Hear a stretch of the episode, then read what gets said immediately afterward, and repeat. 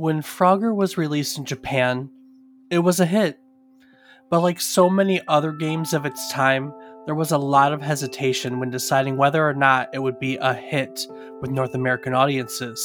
But there was one person who was willing to fight for Frogger and shut down all the critics by reminding them of their past failures. With that stark reminder, she took the opening to ask for a simple request give me 60 days. Frogger was make or break in those 60 days. Today, we're going to be taking a look back at Frogger, talk about how it came to be, talk about one person's fight to bring it to North America, and look at all the versions of the game that have been published in its last 40 years.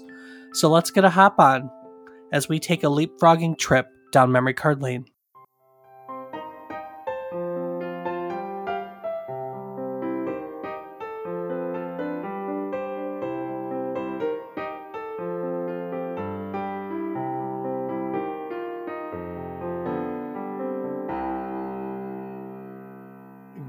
Good morning, good afternoon, and good evening.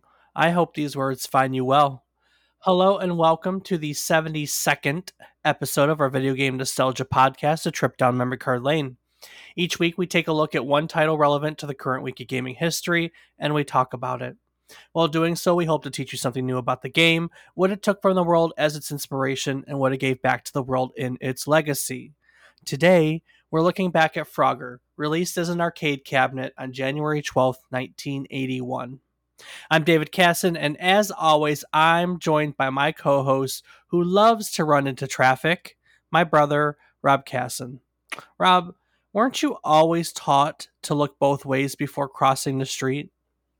Yeah, Dave, that's why I haven't gotten hit yet. Damn. I, I don't know what I expected from that, but I'll take it. So, what'd you play this week? Huh.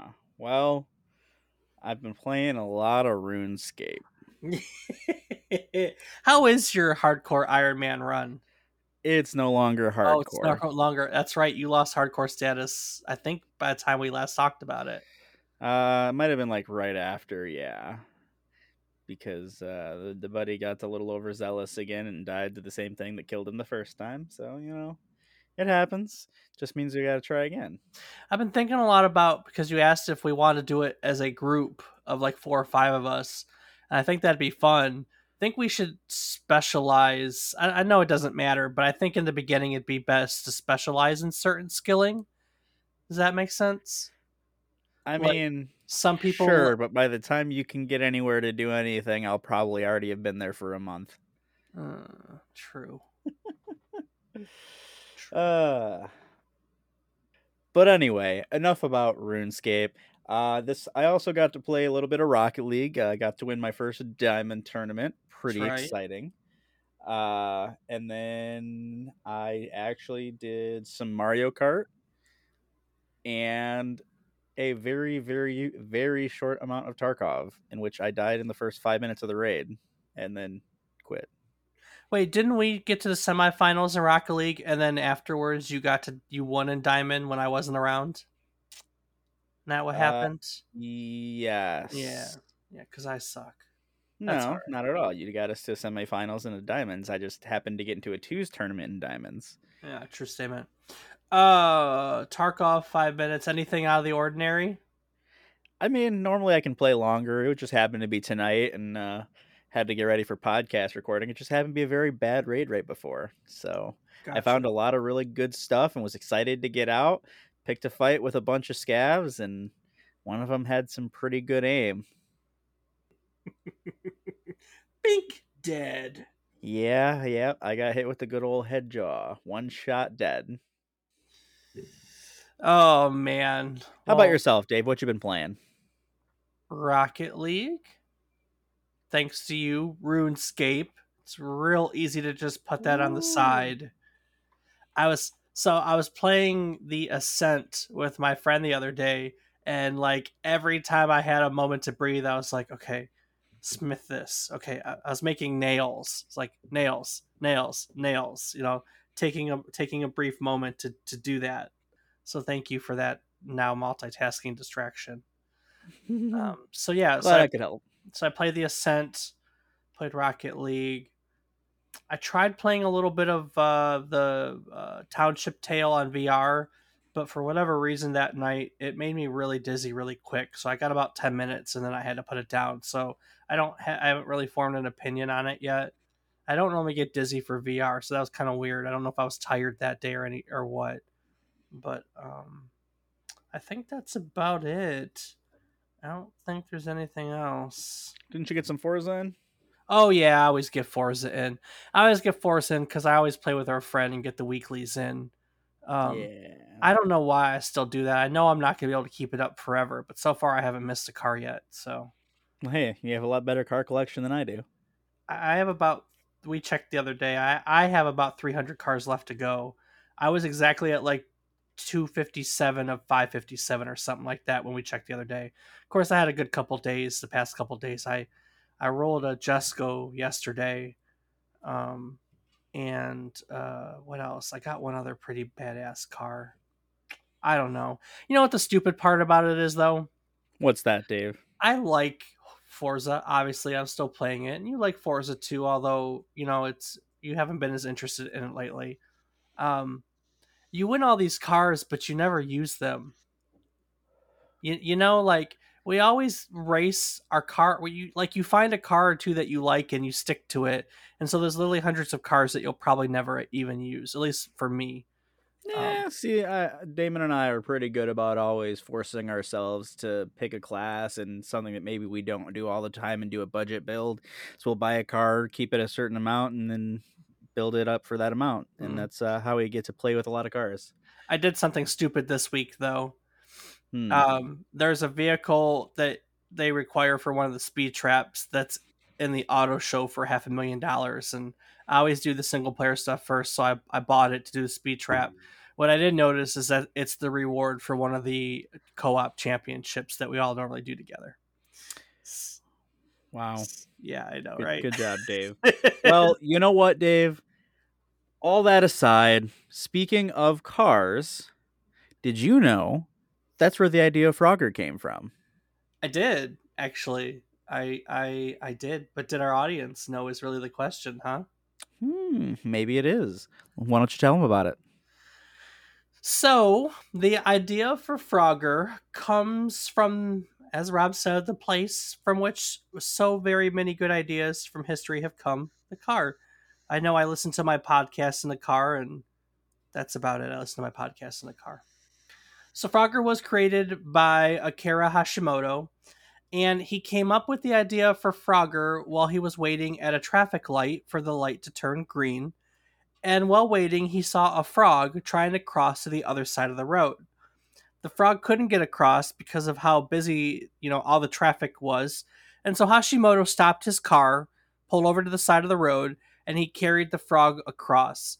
And while doing so, a light bulb went off in his head and he was given the idea of Frogger. So never never pass up on opportunities to do things because you'll get your ideas.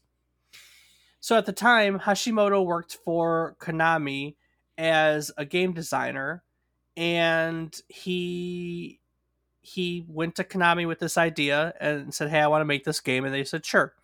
Now, there's really nothing special about the development of Frogger. It was pretty straightforward. They made it in a reasonable amount of time, and they came up with the idea that you know today. And so Frogger was published in Japan on January 12, 1981. But Frogger is a worldwide phenomenon that almost wasn't because, like so many other games that we've talked about from this era with Japanese game development, there was a whole lot of skepticism about its success in gaming's biggest market, North America. You know, they weren't sure that they were going to bring it over. And the skepticism came from came from Konami's North American arcade distributor, a company called Sega Gremlin. So we know Sega, of course, but Gremlin's probably new for a lot of you. So let's cover Gremlin for just a second. Gremlin was a company founded all the way back in 1971 as a contract engineering firm by Harry Frank Fogleman and Carl Grindle. They had originally intended to name the company after themselves as Grindleman Industries, but they registered the name over the phone, and an employee of the Secretary of State misheard the name and instead incorporated their company as Gremlin Industries. I don't know about you, Rob, but I think Gremlin's way cooler than Grindleman, anyways. Yeah, I think so as well. now, Gremlin joined the video game industry in 1976 by releasing its first video arcade title, which was called Blockade. So, in Blockade, uh, Rob, you ever heard of Blockade? I believe it sounds very familiar, but I couldn't tell you anything about it. Yeah, I, I don't. I don't really know if anyone's going to know it by the name Blockade, but it's a game that I promise you almost everyone knows, at least from our generations. So in Blockade, a player uses four directional buttons to move their character around, turning at a 90 degree angle and leaving a solid line behind them. And in order to win, you have to last longer than your opponent before one of you hits something. So it's um, basically Tron. It, it, it, yeah, it actually is Tron. But Tron and Blockade is the first of what would later be known as the Snake games, which were made popular by Nokia phones in the late 90s. Which, I mean, I guess it's a little early for you, but you know what Snake oh. is, don't you? Yeah, I've played Snake. Yeah, so I think a lot of people have has played Snake. Uh, if you grew up a little bit before the smartphone era, Snake was on like every single phone back in the day. So we've all played a Snake game, and Blockade was literally the first ever Snake game before it was known as just Snake. And that's about Gremlin's only claim to fame. In 1978, Gremlin was acquired by Sega and began releasing all their games under the label of either Sega Gremlin or Gremlin Sega, with a dash between the names. It's really varied. I don't think anyone paid attention. Um, and yeah. So after the acquisition, they began to release titles from obviously both Sega and other Japanese companies, one game of which we've discussed in a previous episode. So, Sega Gremlin was one of the North American distributors for Nintendo's Space Firebird. Rob, do you remember us talking about Space Firebird at all? I cannot say that I do, Dave. Well, that's a shame because we probably only talked about it for 30 seconds and I expect you to know everything. Oh, okay. I thought we did a whole episode and I was just forgetting. I was like, damn, my memories are really bad. so, Space Firebird was an early arcade game made by the dynamic Nintendo duo of Genyo Takeda and Shigeru Miyamoto, which we did talk about those the games that those two did together uh, what, yes, yes, yes. So, and this is one of the early ones. During this time, Sega Gremlin also produced their own games. Among these games was a 1978 action arcade game called Frogs. Now, Frogs was a fairly simple game. You control a frog who's on lily pads, and you attempt to catch various insects with the frog's tongue while jumping through the air. Different insects are worth different number of points, which you all have to collect within a set amount of time. Now, Frogs has obviously, I've never heard of it before research. Have you ever heard of Frogs before? Uh, I mean, yeah, I, have seen tadpoles grow up. I mean, who hasn't heard of Frogs? I mean, come exactly. on, man. Come on. Come on. Frogs. It does deserve some place in history, though, because it came out in 1978 and it featured a jumping character and this was three years before what the gaming industry typically recognizes as the first character who could jump, which was Mario and Donkey Kong. And yet here we are, we have frogs, which beat it by a whole three years, um, which is kind of interesting. I mean, it, it, jumping is its movement. I think the fact that why we look at Mario as a platform game with a jumping mechanic is because jumping is an addition to his move set and not his not his move set. If that makes sense. Yeah, it's a, another mode of travel. Yeah, so it's it's literally an an addition to the gameplay where literally in frogs jumping was your thing. So I mean that's why we typically look at Donkey Kong as the first game with a jumping mechanic because this your this one may the frog may jump, but that's how you move. So but still it was technically the first game that had a jumping character in it. So I mean, you guess you get that claim to fame. Hmm. Also, it's really not known because it was an absolute flop. And nobody played it, nobody wanted to play it, and it's clones because every game got cloned back then. Uh, one example is called Frog Bog for the Intellivision, which I'm pretty sure is somewhere in that house that you're in right now. Um, those clones are much more widely known. Yeah, I can't say I've heard of that either. Yeah, it's okay. Frog Bog. Eh. But the thing of it is, is when the opportunity to license another game about frogs came to Sega Gremlin, they just weren't about it. At the time, they were working on developing a multi-directional shooter space combat game called Eliminator, and this was widely thought this was going to be their next big hit. Now, Eliminator is kind of cool. Eliminator was like a, a, a, you know we've talked about those tabletop arcades before. Yeah. So Eliminator was a four four person tabletop with vector graphics, and it was like a shooter type game. And in fact, it eventually they would come out with Eliminator, and Eliminator is the only four person vector arcade title known known. Period. It's the only four person vector title. So Eliminator does have a little bit of notoriety, you know, and so they would continue to work on Eliminator.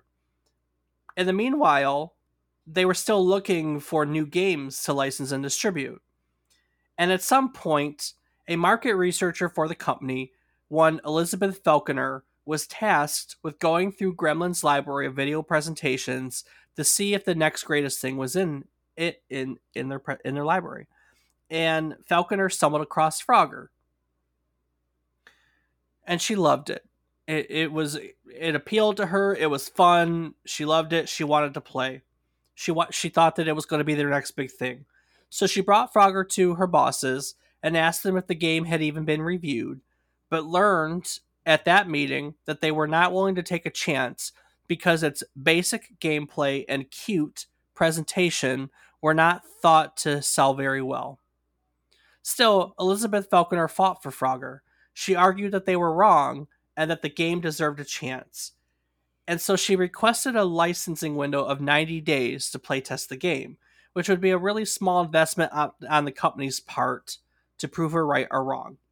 And what she was told was that the request would be granted if she could personally convince the the, the owners of Gremlin, Gremlin's management, the, the, company that owned Gremlin, um, it, to to do it basically.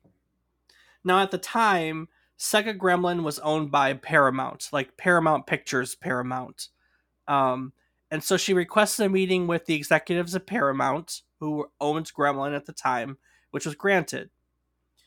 And she opened the meeting by passing out booklets that highlighted Frogger's gameplay and sales potential. One of the executives at the meeting, Jack Gordon, tossed the booklet back and stated that Frogger had already been rejected because it was a woman and kids game. So let's let's stop there for a second. Do you think Frogger can do you understand where that comes from? Do you see Frogger as a woman and kids game?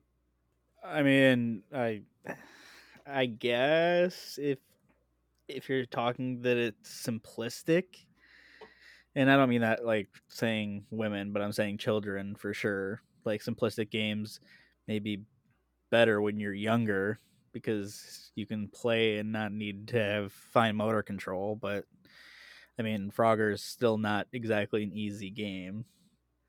I mean, I guess I haven't played it in a while, so I maybe it's easier than I remember, but it's I don't think it's that easy personally. I was gonna say it's it's a pretty tough game when you play it, but I guess just the concept itself can sound very simple. True, very true. Well, I think a lot of those old games were very simple, but that's also what made them really difficult. Um, it's also what made them really difficult. Yeah, so that's fair. All right, so back at the meeting, Jack Gordon tosses the book, says, nah, woman and kids game. Well, she was ready for that. So Elizabeth snapped back uh, and, and basically told the executives off. She speculated that the executives sitting before her were also among the ones that had turned down Pac Man. And she told him so. And that made the room go absolutely silent. And so she used this opportunity. She had their attention. She used this opportunity to explain to the room why Frogger was appealing. It had easily memorizable patterns. The game was aesthetically attractive and it had a very catchy soundtrack. And she closed out her arguments with a simple request. She wanted to test a prototype to gauge player player reactions. And afterwards the room was silent. Elizabeth thought that fine, I lost. There there was no chance that I was going to get, you know, this game made. Where one of the other executives piped up and told the group to let her have her goddamn kids game. I mean, she did shut the whole room up, so she did. I mean, on come on, how good is that? Look, you idiots, you turned down Pac-Man, and look how that turned out. Right. You know, like I mean, that's that's a damn good argument. Like, what? Do oh, you, it is. What do you know? You know. Yeah. You just you can't. Yeah. You know. That's and it. and so with that, I guess blessing. I mean, whatever you want to call it, she got permission, which is what she t- was told to do. Sega Gremlin went back to Konami and they worked out a licensing deal in which they would pay approximately about $3,500 a day for a 60 day licensing window, um, which was, a, I, I feel like is a lot of money back in 1981, you know? Uh, yeah, yeah, a little, a little bit. So shortly thereafter, they received the programming chips from Konami, the EPROMs, and they engineered them into a prototype cabinet, which would become a North American version of Frogger. This prototype was taken to a bar in San Diego called Spanky's Saloon. Uh, okay. Yep. Great name. And here at Spanky's Saloon, it was play tested by bar patrons, which were admittedly mostly made up of men. And as it turns out, Frogger was a good game, right? Among drunk men. Among nice. drunk among drunk men at Spanky's Saloon. Hmm. Makes sense. With its playtest, Gremlin's sales team was impressed by all the attention that Frogger received, and with the data in hand, they were able to easily convince buyers to purchase Frogger cabinets at the next distribution show. And well, the rest is history, and that's why we're here talking about it. So, the game, Rob, you said it's been a while since you played Frogger, right? Yep. Well, if any of you listening have never played Frogger, allow me to describe the game. In each game, you have to get from the bottom of the screen to the top, and at the top, there are empty frog homes, they're called, which are basically just empty squares at the top of the screen. You can move in all four directions with a joystick, and the frog starts out at the bottom of the screen. Um, so you're at the very bottom. Now, just above you is a long stretch of horizontal road that's occupied by cars, trucks, and bulldozers. And your first goal is to get across the road without getting splatted by a car. I guess that's the way it goes, right? Yeah, basically. Once you cross the road, there's a median uh, in the middle of the screen, and this median separates the road from a river. In order to cross the river, you have to jump on swiftly moving logs or jump on the backs of turtles or alligators. While crossing the river, you have to avoid snakes, you have to avoid otters, and you have to avoid the open mouths of alligators. And then once you cross the river, you have to jump into one of the empty squares at the top, which is one of the frog homes. In the basic game, there are four quote unquote frog homes, and you have to fill all four before you run out of lives. Now, one of the fun facts about Frogger is that when it first came out, Softline magazine stated that Frogger has earned the ominous distinction of being the arcade game with the most ways to die, because there were a lot of different ways to lose a life. You could get hit by a car, you could run into a car, you could jump into the water, you could run into snakes, you could run into otters or fall into alligators' jaws. You could jump into a home that was invaded by an alligator because occasionally those empty blocks at the top weren't empty. Um, you could oh. stay on t- you could stay on top of a turtle until it's submerged, and therefore you would fall in the water and drown. You could ride a log um, off the screen, which would cause you to die. You could ride an alligator or ride a turtle turtle off the side of the screen, which would cause you to die. You could jump into a home that already had a frog in it because you had to jump into an empty frog home. That would also kill you. Um, you could also jump into the side of the home, or you can jump into a bush, or you could just simply run out of time. So there were a lot of ways that you could you could um, you could kill yourself in Frogger, and that was one of the things that people really liked about it. Is it just felt like there was a lot of variety because of it. Yeah. Yeah, definitely a lot of ways today. I actually didn't know about the fact that the homes could be having uh, I think you said like a, alligator. alligator. Yeah, yeah, yeah, You see two little like green jaws pop up in the frog, the empty frog home square, and they just kind of move like the the alligator's opening closing its mouth, and you just have to wait until the alligator's not there to jump into the home. So I don't know that I'd have ever seen that. Hmm. Well, Rob, was the executive right? Was Frogger just a failure of a game that appealed only to women and children? Clearly. Very clearly. The game did not take off and uh, hmm. do well for, for anyone. Nope. Nope. No, he was dead wrong. He was dead wrong. He was dead wrong. Why was he dead wrong? Because Frogger is a fun game. It is. And what does it have the distinction of being? Uh, dig real deep for me. Where where am I digging? I don't know. I don't know. As I said, he was dead wrong. He was, yes. Frogger was one of the top grossing arcade games in North America in 1981. Mm-hmm. It actually earned over $135 million in U.S. cabinet sales, which made it the absolute best selling title that Sega Gremlin ever released. And the critics loved it too, many of which were not women and children. Computer and Video Games reviewed the arcade game in 81. They called it one of the popular new generation of arcade games, which are getting way from space themes. In his 1982 book, Steve Bloom described Frogger as a climbing game, along with Space Panic and Nintendo's Donkey Kong. It's he said it was one of the most exciting variations on Pac-Man's maze theme along with Donkey Kong due to how players need to scale from the bottom of the screen to the top, which make them more like obstacle courses than mazes since you always know that you're going up. Brett Alan Weiss of All Game later reviewed the arcade game, calling it one of the most beloved video games ever created and pure, undiluted gaming at its finest. He said the graphics are cute and detailed, the sound effects are crisp and clear, and the controls are sharp and responsive. Yep. Yep, yep. Yep, yep. And other gamers loved it too. Did you know that, Dave? I I did. Oh. Well, well I'm glad you knew that. I'm uh quite glad you knew that. So, users such as Seekeen the Great on Moby Games write that for some odd reason, I didn't have high expectations for this game, even though I was aware of its classic status. However, after playing it, I was thankfully proven wrong, as this is arguably one of the best arcade games ever made. I found myself coming back to this game many times, but then again, each play session lasts for about 5 minutes.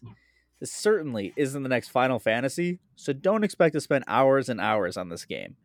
Then again, that's arcade gaming for you. That's true, actually. I mean, but arcade gaming was designed around getting more money, so they the the the play sessions were intentionally made short, so you'd have to put another quarter in to get more money. I mean, I my experience with Frogger was admittedly on a PlayStation, so I I didn't really know it was an arcade game. Mm-hmm, mm-hmm. So it makes sense now why uh yeah, no, it makes a lot more sense and you know, hadn't really ever put too much thought as growing up as why arcade games were short and it's obviously knowing now as an adult to make money. So it makes sense the way that they were done now, looking back on all of that. Mm-hmm.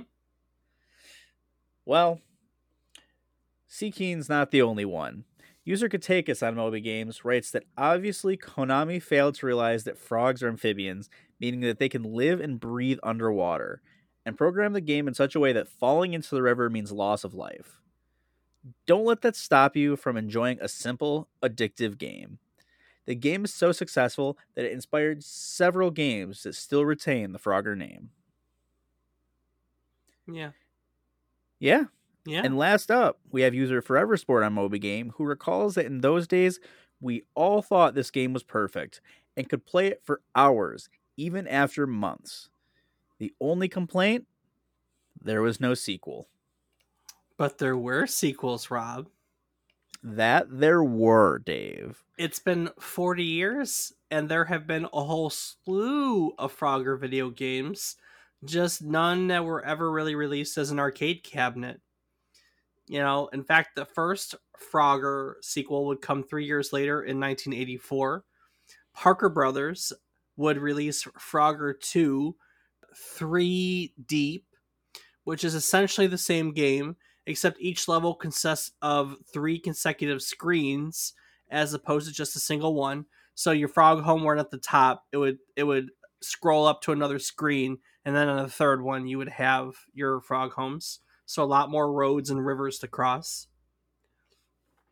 And then we wouldn't see another Frogger game until 97, in which Frogger was released for the PlayStation, which Rob you just talked about. Yep. What do you remember about PlayStation Frogger? Uh, I, I mean, I remember that it was Frogger. I remember playing and trying to get to the other side. Uh, eh, there really is not much to remember. It's just one of the first games that uh, I remember playing for it's PlayStation. True. Yep, and I know I you're right. I know we have it. It's one of those games that sits there, so I can I can second that. Um, now, PlayStation Frogger is an expansion of the original arcade game. It sports levels that have larger maps. It has updated graphics that are rendered in 3D, and it has some additional gameplay moves, not just the up, down, left, right. Um, I think there were diagonals, and he probably had a special jump, if I'm not mistaken. Now, PlayStation Frogger was actually a smashing commercial success, and it sold over 3.5 million copies, which makes it the 27th best selling title for the PlayStation. Wow. Right? You wouldn't expect that out of a Frogger title, would you? No. I was surprised when I saw that too. Uh, they made a sequel to that Frogger called Frogger 2. They ditched the original style of Frogger, and the gameplay of Frogger 2 was closer to that of a traditional platformer as opposed to, you know, your your your normal obstacle course game. The mm. series took a complete leap in the platformer direction in 2001 with Frogger: The Great Quest, which were which was released for PlayStation 2. There is a whole action adventure style series of Frogger titles, uh, including Frogger's Adventure, The Temple of Frog, Frogger's Journey, The Forgotten Relic, and Frogger's Adventures: The Rescues. And then there are all these odd ones that, you know, we've talked about we've talked about franchises and games and they all seem to have some weird ones in the middle, don't they? Yeah, they always do. Yeah, because sometimes they get a, a uh, they get a a weird franchise like a licensee, and and that's it. Then they just kind of milk that for all it's worth. Uh, one of them was called My Frogger Toy Trials, which was a series of mini games released for the Nintendo DS. And then Frogger would return to the arcades uh, with a game called Frogger's Hop Trivia, which is obviously a trivia title that's Frogger themed. Um, I, I, mean, it doesn't ask Frogger questions, but you know, I, I don't know why they would pick Frogger as a trivia theme, but hey, they did. They did it. They did it. That they did there is a title called Frogger's Beat and Bounces, Beats and Bounces, which is uh, an action rhythm game. And I mean, there are any other of titles released as a Frogger game. And you know, we talked in the beginning of this uh, when we were talking about arcade titles and how there were clones, how the original Frogs had Frog Bog for the Intellivision, and Frogger is no stranger to clones either. Frogger had uh, Ribbit for the Apple II. Uh, Acorn Soft made Hopper for the BBC Micro. Uh, someone completely pilfered the name. A&F Software made Frogger flat out for the BBC Micro, which was not licensed by these guys. Hmm. Um, Frogger was also used. Froggy was the name used for it in the ZX Spectrum. Um, and Frogger again was used on the Sharp MZ700 you know, there were also clones that retained the gameplay of Frogger while they changed the art style and plot. in the Atari 8 bit family, there's a game called Pacific Coast Highway, which splits the gameplay into two alternating screens one straight highway and one straight water. Also in the Atari 8 bit family, you had a game called Preppie, which changes the frog to a to a preppy, uh, a frog wearing prep stuff who retrieves golf balls at a country club. Okay. Uh, well, not well because preppy are people that like wear that like I, wear. I know what preppy is. Okay. All right. Yeah. I'm just saying that's that's an interesting interesting take on it. The Atari 2600 had a game called Frostbite, which uses the Frogger River gameplay but has an Arctic theme. Um, and then we actually have a very recent game that uses the same the same theory, and that's Crossy Road, which was kind of a, a smash hit on the iPhone on all the phones, iPhone, Android, Windows Phone back in like I don't know 2013, 2014, somewhere in there. Can't say I ever got into that. Frogger's also been in other forms of media. Uh, in 1983, Frogger had a segment on the Saturday cartoon lineup. Frogger worked as an investigative reporter. I know, right? okay. Frogger, you know, we talked about this, I think, with Pac Man, but Frogger was also in the Wreck It Ralph games, or movies, rather. Yep. Um, in 2006, a group in Austin, Texas used a modified Roomba dressed as Frogger to program and play a real life version of the game. Uh, with cars they knew? That's a great question. I didn't look into it, but now I'm fascinated. We'll have to find out afterwards. And and and in case in case I didn't find it, but there is there is a there is.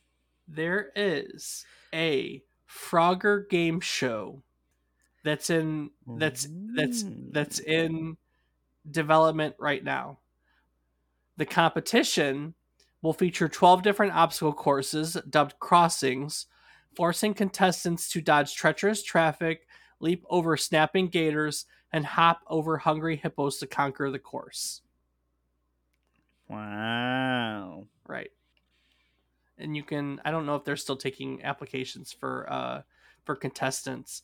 But it says that the it says on the article I pulled up that the show's recorder recruiters are looking for folks that have a love for Frogger, the 80s, and any particular physical or mental skill that could help you compete for uh for money. there you go. There Sign you go. up, Dave. So, Sounds yeah, like you all day. I, I know, I know. So yeah, so uh Frogger is uh Frogger's still relevant. Frogger's still relevant. Like most of these arcade games, they're still uh working on they're still working on records and everything. In fact, the first person and the only person still that has ever broken a million points in Frogger only did so four years ago in 2017 well, it'd be four oh. years ago. It was August of 2017. So, wow. Prior to that, um, prior to that, the record was 970,000 points in 2012, and it took them five more years to break a million. So they're still working on it. But yeah, Frogger, it's still. I wouldn't say it's still kind of a thing. I don't think Frogger has ever been on. Here's my problem. Frogger is recognizable. I think a lot of people know what Frogger is, but I don't think it was ever maybe aside from when it you know the arcade cabinet was the best selling arcade cabinet. But in the modern era, I don't think Frogger has ever been an elite tier video game with the star power of Pac-Man or Mario or, or anything from that era. You know what I mean? Yeah, I agree. Um, I mean, it makes sense. All the games that really happened after 2000 were most of those like little DS titles and there's never really been a, a, mainstream title released for Frogger since then. I think maybe it had one Xbox Live Arcade title that was released, and the rest of them were all like either iOS titles or DS titles or little hoppy beats and you know whatever on the arcades type deal. But there's never really been another Frogger game. They could probably do something really cool with Frogger these days. I, maybe not. I don't know. I don't know. Maybe like a 3D Frogger. You have to go up and down too. Ooh. I think they they, they actually did have a 3D t- 3D Frogger. No joke. There's literally a title called Frogger 3D that came out for the Nintendo DS in 2011, and uh, some of the places that you go to in Frogger 3D include uh, New York, the casino, Military Island, the Far East, and something called the Pseudo Dimension. And in case you wanted to know, the game does support four-player wireless multiplayer. Ooh. But yeah, so there literally was a uh, one. Um, well, I'll be damned. They actually did come out with one two years ago. So if you subscribe to Apple Arcade, there's a, there's a game on there and uh, uh, called Frogger in Toy Town. And when the new Intellivision comes out, it's supposed to have Frogger on it. So we'll actually get a new, updated Frogger on the uh, Intellivision Amico whenever it finally is released. So, fun fact. Fun fact. I actually didn't know there was going to be a new Intellivision. You didn't know there was going to be a Intellivision Amico? Nope, had no idea. There may never be a television Amico. It was first announced back in like 2018, and it's been delayed quite a few times. The last time it was talked about was like August of last year, where they said they had to push the release date again with no ETA on no ETA. You know what's really fascinating? So the uh, president of the current Intellivision is Tommy Tallarico. Do you know who Tommy Tallarico is? Can't say that I do, Dave. He, have you ever watched the video games live, the like video game concerts? No. Oh, all right. Well, he's he's pretty known for those. He he produced those. He's a pretty well known modern composer for video game music. Um, mm. He's done in the modern era. He's done. Uh, he he worked on Guitar Hero two. He did the sound for Advent Rising.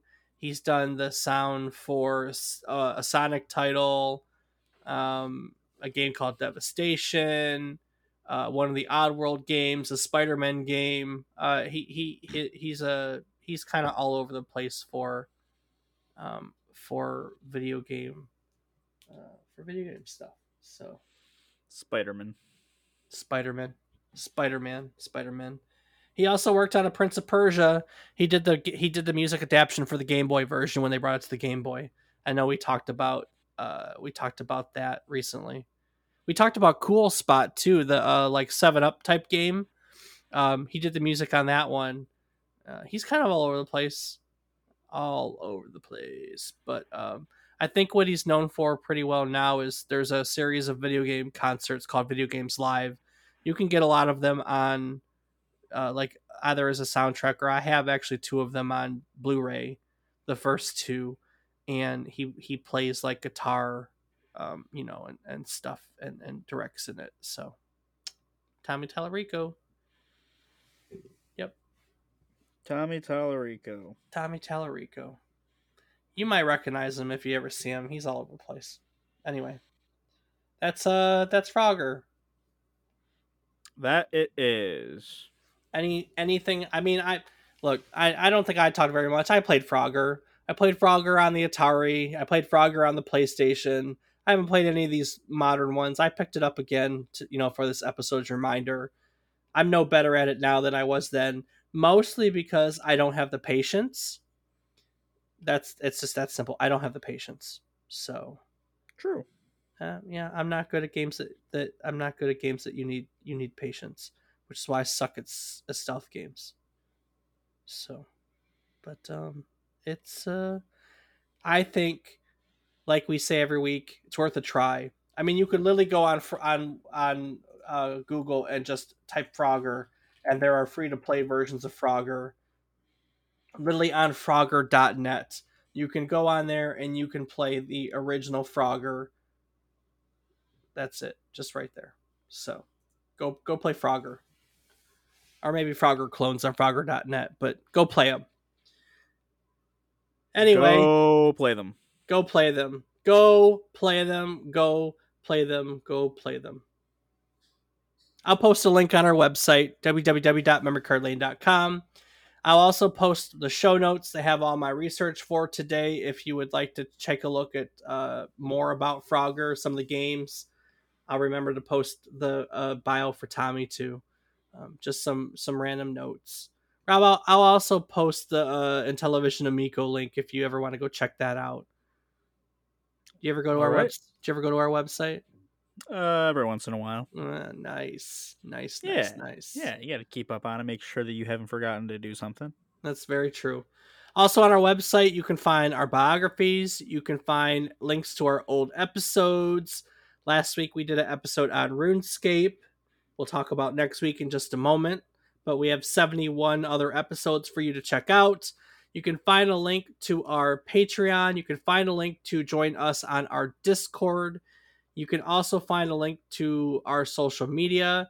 I am in various places as David is wrong. Rob, where can we find you? Twitch.tv forward slash F A T B O I R I P Z. Yes, we play together as the Fat Boys because we're all kind of chunky because we sit on our butts playing video games all the time. So, yeah. Join the Fat Boys, come play with us. And that will do it every single week. As we talk about at the top, we try to teach you something new about the game, what it took from the world as its inspiration, what it gave or what it gave back to the world as its legacy. We talked about both very specifically this week. And so, as part of that process, we go roundtable and we talk about our biggest takeaway from each episode. Rob, what did you learn today? Well, Dave, for one, I did learn that there could be alligators in the hidey hole. That's very true. Um, but uh, yeah, I, I uh, I guess I don't know. I learned a lot. Yeah. Yeah, I mean, honestly, to be fair, I did not know that Frogger had started as an arcade game. Having started on PlayStation, that's you know, I never looked back into the history of it to learn that it uh, hadn't started as that. Um, and you know, the whole it's a woman and children's game concept is kind of funny to me because I don't know. I guess I just never really saw that you know, and you, what's really funny is that if you go back and you listen to our episode on Pac Man, you'll find out that Pac Man was literally designed to appeal to women and children. And that's how it was sold. And here we have a game that was almost quite literally blacklisted for the very same reason. You know? Yeah. I mean, if that's the case, then they probably should have started marketing more games towards women and children sooner because clearly those ones that they deemed to be were the most popular. Yeah. Hmm. Well, I mean that's the way it goes and someone someone fought for Frogger, took a chance and it, it ended up turning out Frogger is Frogger is one of the longest running franchises out there, you know, since it got its start in 1981. Um yeah, well, I did not know that Frogger Lily got its start from a frog crossing the road, and that little tidbit of information kind of cracks me up. To be honest with you, it's. uh I mean, quite, yeah, quite literally, that's how it got its start. Was from some dude saw a frog unable to cross the road, so he got out and he helped it across, and then he's like, "Hot damn, that's a video game." And yeah, made, I you know? I would not have. uh thought of that either. Honestly, I thought it was a little more. Uh, yeah, it's crazy what some people can come up with from such a small idea. Well, I mean, we talked about Pokemon, and that was bugs crawling on a stick. You know, uh, true. Yeah, I like I said, people. Some people are just super creative. I know it's super cool where where we find out some of these come from. I mean, really, dude helped a frog cross the road, and he was like, "Hey guys, I let me let me tell you about my commute today. I have I got a story to tell you." you know? Yeah. I, I think I think I've got the next greatest video game because of it. all right, dude. All right, all right, dude. Whatever. Yeah, can you imagine the frog hanging out with all his friends, being like, "Hey, you see that? That's because that guy helped me cross the road one day." I know that frog. That frog has no idea how famous he is. No idea. Oh man, I just I just love it. I love it. Some so okay, Akira, whatever. We get it. You helped the frog cross the road. You're so kind and generous. Yay. oh, it's so dumb. But yeah, it is so so so dumb. But that's it. All right, Rob. Well, before I take it out of here, what else do you have for today? As always, I want to just take a moment to say thank you to all of our listeners.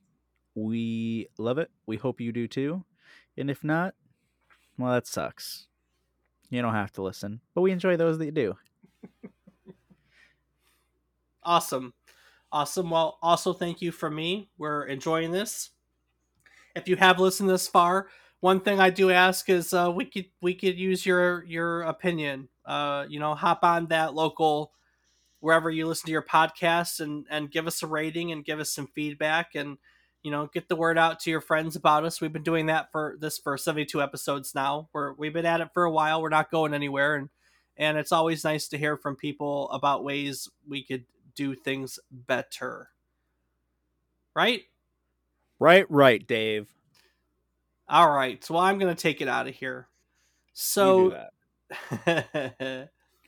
next week we're going to take a look at what is another one of those games that's on the list of absolute worst games of all time. No joke. Hmm.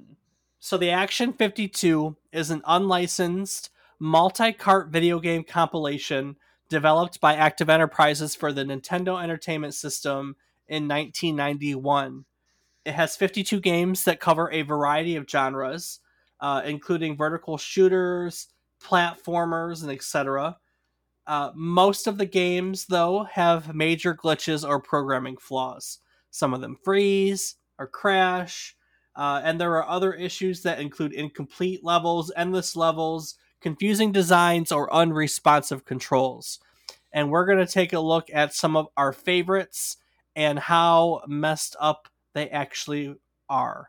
Now, if Action 52 sounds a little bit familiar, one gem that came out of it is the featured game of Action 52 that we've briefly referenced before called the Cheetah Men. So, the Cheetah Men was intended to launch a multimedia franchise and compete with the Teenage Mutant Ninja Turtles. Rob, do you think it lived up to the expectations? Uh, yeah, Dave. Haven't you watched Saturday cartoons with Cheetah uh-huh. Men? With the Cheetah yeah, Men? Yeah, exactly. You're gonna laugh when we actually look at Saturday morning cartoons with the Cheetah Men next week. So. Oh my goodness. Oh yeah. All right. So join us again next week as we look at Action 52 and take a, a glitchy filled trip. It's glitchy. It's it's broken. It's incomplete. So we're gonna take an incomplete trip down memory card lane. Do the thing. Scooby Dooby Dooby Doo.